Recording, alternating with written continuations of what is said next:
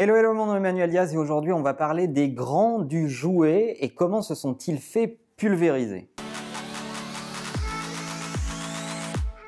Oui, on est à Noël et qui dit Noël dit jouet et on ne peut pas passer à côté des grands du jouet euh, aujourd'hui. Euh, en pensant à Noël, évidemment, c'est certainement un des cadeaux le plus offert, et puis si Noël n'est pas fait pour les enfants, je ne sais pas pour qui il est fait. Si on prend l'exemple du numéro 1 et du numéro 2 en matière de fabrication de jouets, Hasbro et Mattel, eh bien ces gens-là sont dans une situation dramatique parce qu'ils ont laissé l'innovation les disrupter tous les jours un peu plus et sans agir.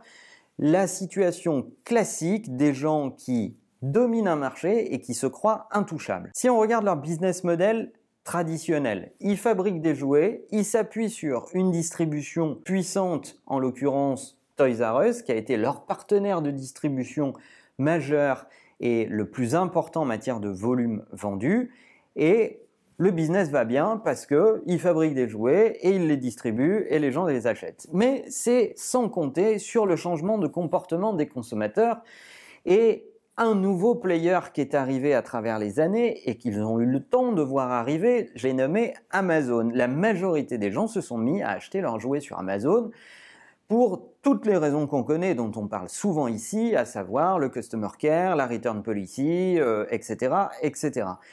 Tant et si bien que Toys R Us en est arrivé à faire faillite et qu'aujourd'hui, Hasbro et Mattel sont dans une situation dramatique et en sont en train de se dire comment on sauve les meubles pour rester en vie. Et évidemment, quand tout va mal, on se trouve des amis qui étaient les ennemis du passé et ils ont donc décidé de fusionner et de rapprocher leurs deux structures en se disant, en rapprochant deux malades, on va bien faire un valide et je vais vous expliquer pourquoi je pense que ça ne va pas marcher. Alors oui, on pourrait se dire, comme dans tous les rapprochements d'entreprises, qu'il va y avoir des économies de coûts, des économies d'échelle, de la rationalisation de personnel, super, mais tout ça ne va pas fabriquer un leader de demain parce que l'essentiel de la guerre se situe aujourd'hui sur la data qui connaît le mieux les consommateurs, qui est capable de leur suggérer ou de leur proposer les produits qui correspondent à leurs souhaits ou aux souhaits de leurs enfants, qui est capable d'avoir capté de la donnée sur combien d'enfants sont dans le foyer, quel type de jouets on va devoir leur proposer, etc.,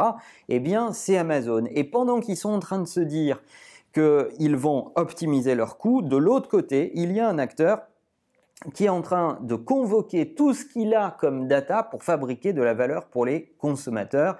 Et c'est essentiellement pour ça que je pense que leur fusion ne fonctionnera pas et ne résistera pas un an de plus à les sauver. Alors qu'est-ce qu'il leur reste comme solution à ces braves gens? Je dirais deux solutions potentiellement. La première, c'est le tout Amazon. Objectivement, quand on en est à ce point-là, il vaut mieux collaborer à fond avec la plateforme dans laquelle vos consommateurs passent du temps et sur laquelle vous avez des intérêts business euh, à, développer.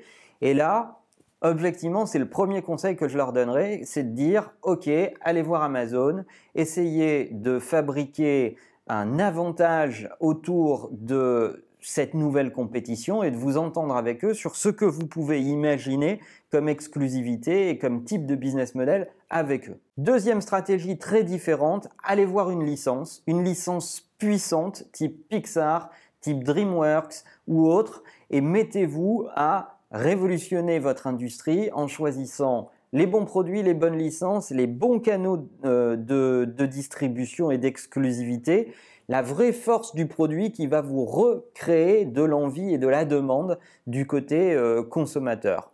La première piste n'est pas exclusive de la seconde, d'ailleurs, il pourrait certainement combiner les deux en disant je mets mes mass products sur Amazon et je travaille euh, par ailleurs à des produits exclusifs, nouveaux, etc dont je me réserve la distribution en lien avec une licence puissante. Mais c'est à peu près les deux seules solutions qu'il leur reste. Et si je vous parle de cet exemple aujourd'hui, c'est parce que malheureusement, on l'a vu dans des tonnes d'autres industries, celle de la musique, on la voit dans celle de la production de contenu de séries et, et demain de cinéma. Bref, quand une industrie se croit intouchable, puissante au point de pouvoir négliger l'innovation et les changements de comportement de ses consommateurs, c'est qu'en fait, elle fait face à son déclin et qu'elle ne veut pas le voir et la chute sera d'autant plus brutale. Alors Hasbro, Mattel, vous n'êtes pas encore mort, mais ce qui vous arrive est entièrement de votre faute. Vous pouvez encore vous bouger un peu les fesses pour essayer de vous sortir de cette situation, mais sincèrement, ce que vous vivez en ce moment, c'est parce que vous avez été arrogant, et c'est ce qui arrive à tous les gens qui sont arrogants. Ils se font balayer par l'innovation et sanctionner par leurs consommateurs. Si cette émission s'appelle Marche ou Crève, c'est typiquement pour ce genre de cas, parce que quand on néglige l'innovation, voilà ce qui se passe. Alors vous, vous le savez, si vous voulez innover, si vous voulez être sauvé par l'innovation, vous savez ce qu'il vous reste à faire. La meilleure façon de marcher, c'est de vous abonner. À bientôt.